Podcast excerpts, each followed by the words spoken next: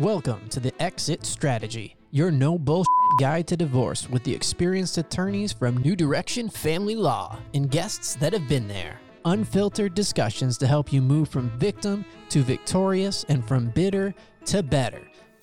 Hi, everyone. I'm Elizabeth Stevenson with New Direction Family Law. And I'm Elizabeth's law partner, Sarah Hink. Thank you for joining us today. We have a wonderful guest. We do. Dr. Lindsay Oler from LePage and Associates. Thank you for joining us, mm. Dr. Oler. Hello, everyone. Thanks for having me. I appreciate it. Sure. And we have you today to discuss a question that we get asked a lot as attorneys. And honestly, I do my best to answer, but I do refer them to people such as yourself, doctors such We're not as yourself. psychologists. Absolutely not. But it's how to discuss separation and divorce with your children. Oh, it's really hard. No doubt about it. And can be one of the most emotional things a parent has to tell their children ever. But one of the things I want you to consider, though, before I even talk about how to tell your children about divorce is the major impact of the divorce on the kids. This is a major rupture in their lives, regardless if they're 2, 18, 25, and they can experience it as a large emotional setback. So it can be akin to grief just like a loss of a parent, grandparent, friend, or somebody retiring from work. It's a major change in life. So we really want to make sure that we touch upon it with care and with ease and with gentle hands, regardless if it's a 17 year old or a three year old. And separation and divorce is fraught with stress and anxiety. And parents always say to me, Oh, we don't do it in front of the kids. They're not around. They don't know what's going on. We're, the kids are smart and they know Yeah. that generally a lot of times something is up. Do couples come to you together and ask these questions? How should we're thinking of separating? We want to tell our kids. Yeah. So I have parents come in together to ask, or one person will come in to say, Hey, we're, we're getting ready to prepare for divorce. Let me take some notes. What can we do to talk to the children? First off the bat, number one instruction. It's better together for both of Mhm. you to do it. I know that may be hard, but I need both parents there with the kids. So we're a united front. And so you were talking about it happens at two, it happens at six, 15. What do you say to a two year old that a two year old can understand and comprehend about divorce and separation?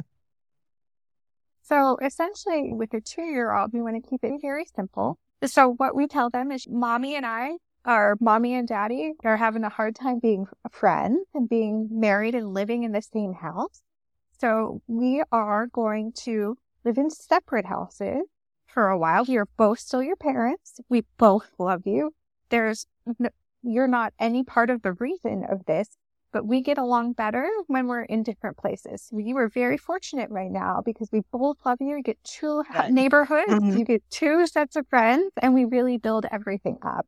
But it's so crucial there. A two year old doesn't know what separation or divorce Right. means. And sometimes a six or seven year old doesn't either. So we really have to paint the logistics for them and ensure that they know it's not their fault. And what else can we do besides that conversation? I always recommend clients make it fun in their new house. Let them design their new Mm, room. room and create some excitement and comfortableness with this new home and the new family. Yeah, and let them have their belongings from the own house. So often it's one parent moving, not necessarily two parents getting two new homes. So you want them to create their new room, pick out the color, Mhm. have have a blast, but also be able to have mementos from their old room too. What do you want to bring? How do you want it to look?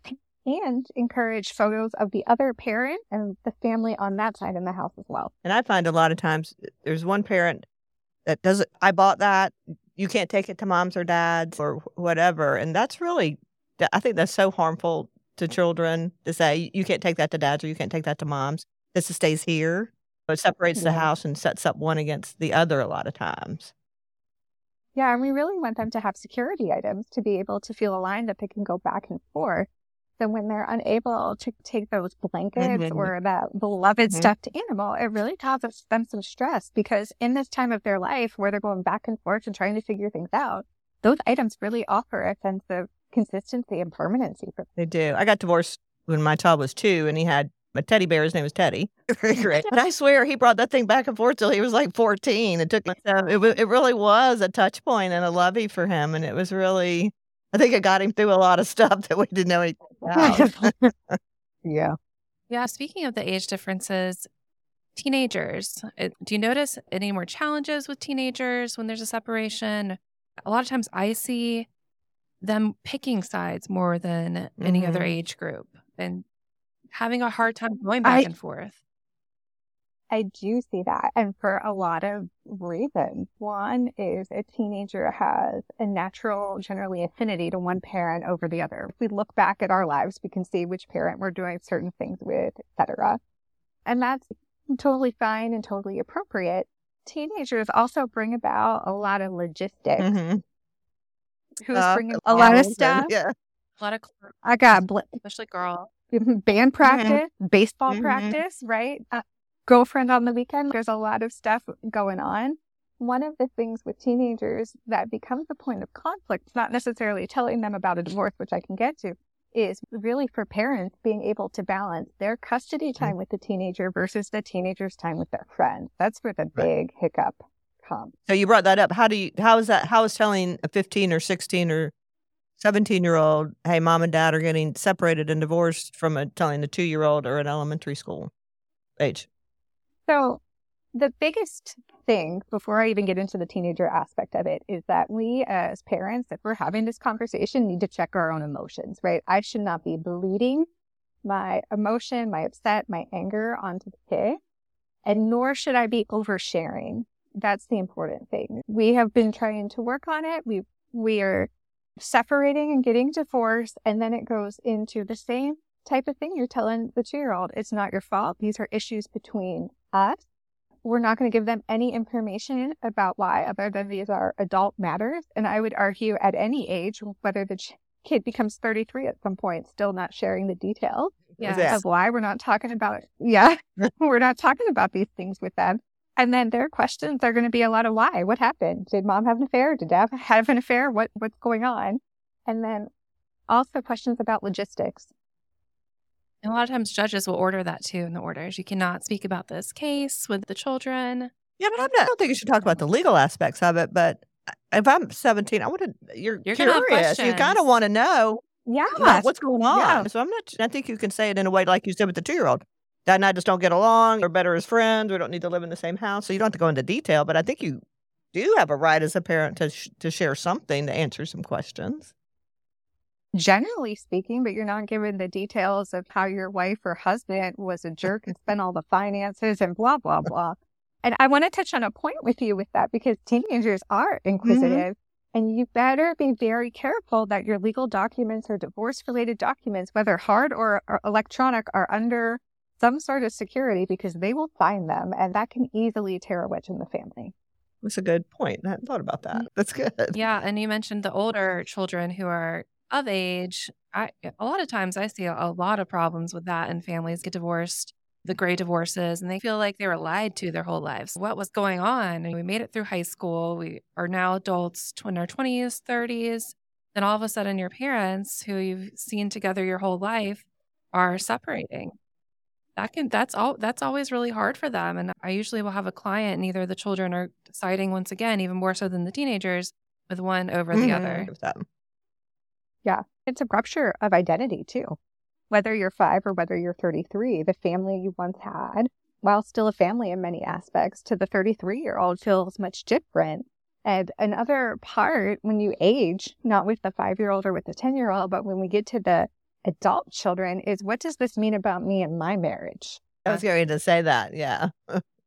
like how they people say that divorces are contagious. Like when your friends start getting divorced, and you like start questioning, your Questioning, own am I happy? What's happening? Yeah. Am I? yeah, And then like you see your Yeah, friend get divorced, I- and they're all happy. Or later, and you're like, oh, huh, what? what's that? Yeah, so it's also communicating to those teenagers and those adult children that, you know, you still believe in love. And while it didn't work out for me and mo- like me and mom, that one day it's going to work for you. And we believe you're going to find that happiness with someone. Yeah, yeah, but I don't know how that works. Going back to teenagers, what I find mm-hmm. is like teenage girls are very much aligned with their mom for the most part. And they become more like friends. And so it just, I think it naturally flows into when the parent will start sharing things without really thinking about it. And that teenager becomes their Mhm. touchstone or their support. And teenagers are manipulative I know, too, I know. to yeah. an extent. Yeah. Then they start playing Yeah, they know how to play parents, other. Yeah. to get what they want. yeah. So how do you combat that in a separation and, and know like going into the separation and divorce, knowing that might happen and how do you put your own boundaries up with your children to make sure they don't play you against the other spouse, which could easily happen. It happens when people are not separated and divorced. True. Yeah, yeah. I mean, it does. The difference, though, when people aren't separated divorced and you let something slip as a parent, right, negatively about your spouse, they're still in the same house. So the kid still has to live with it and resolve these issues. But when there's distance, we can create that gap more. And it's easy to align with one parent.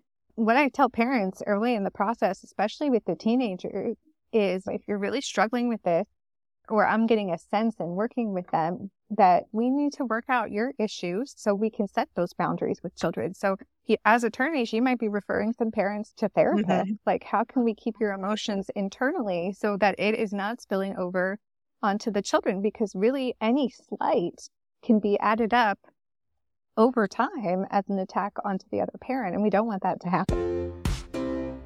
Hey, y'all, it's Jen with New Direction Family Law. And if you've ever been through a divorce, you may have guessed or found out that determining who gets what property can be one of the most complicated and confusing issues of divorce.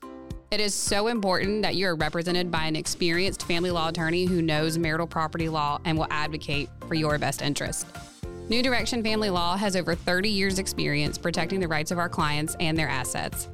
We aggressively advocate, we support, and we absolutely educate our clients to achieve the best possible outcomes.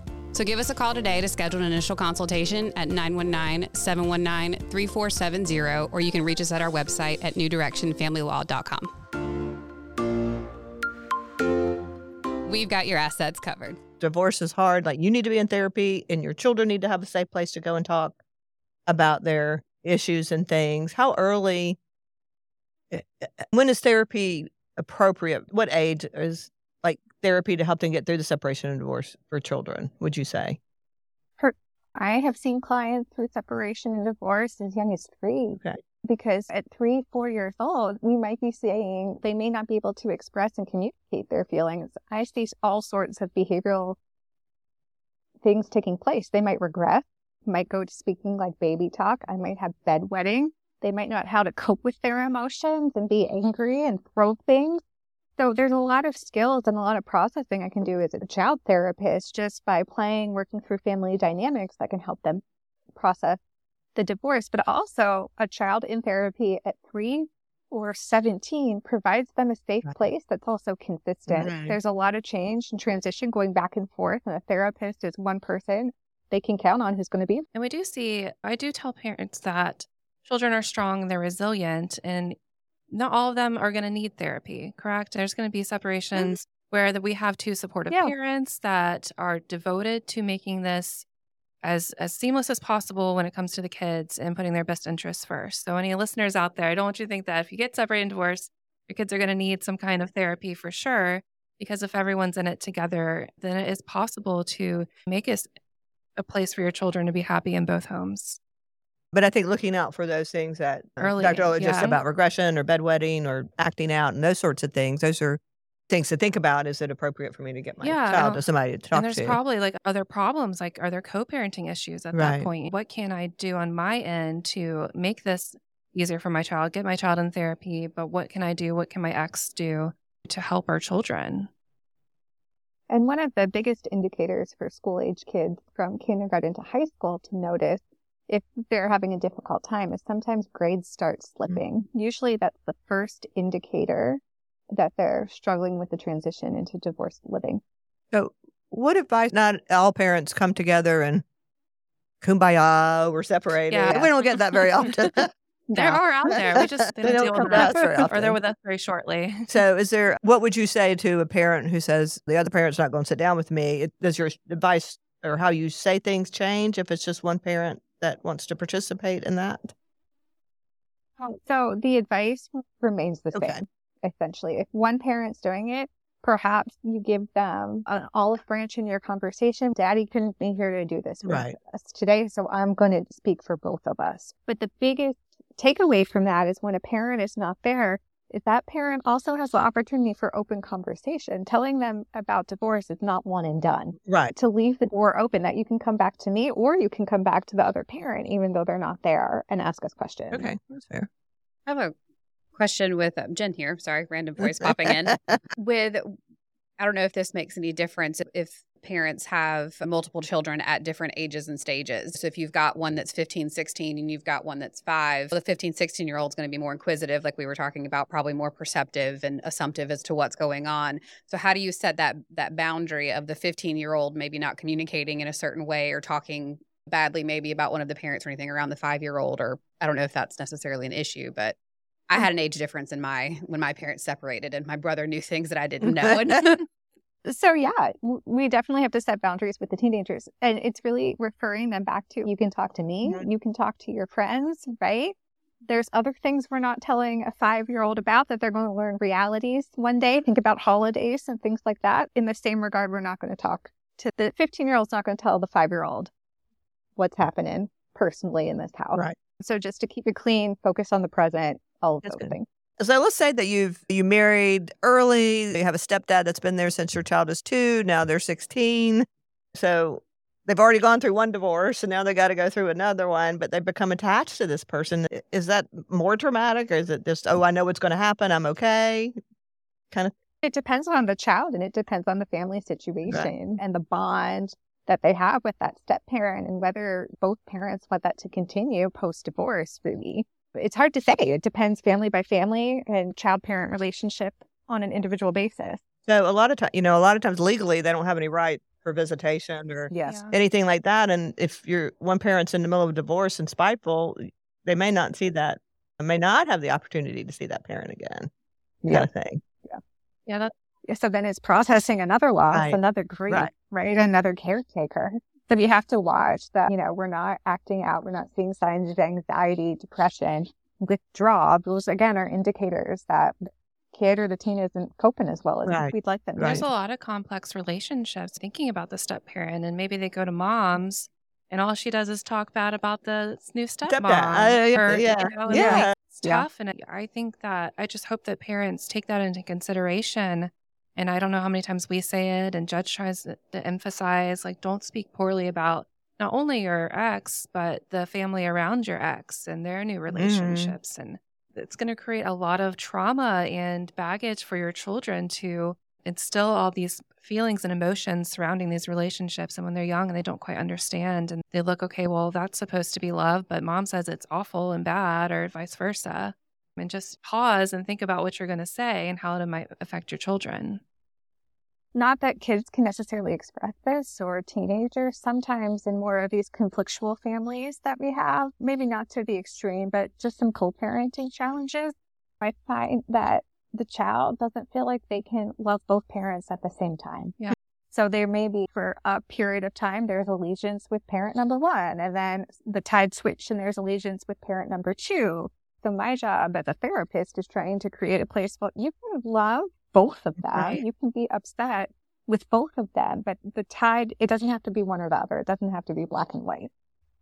Yeah, it's good to understand that. So if you feel like you're the parent that is not the most liked at the moment, I've thought about it and understand that that it can be something normal that happens and stand your ground with it and not react.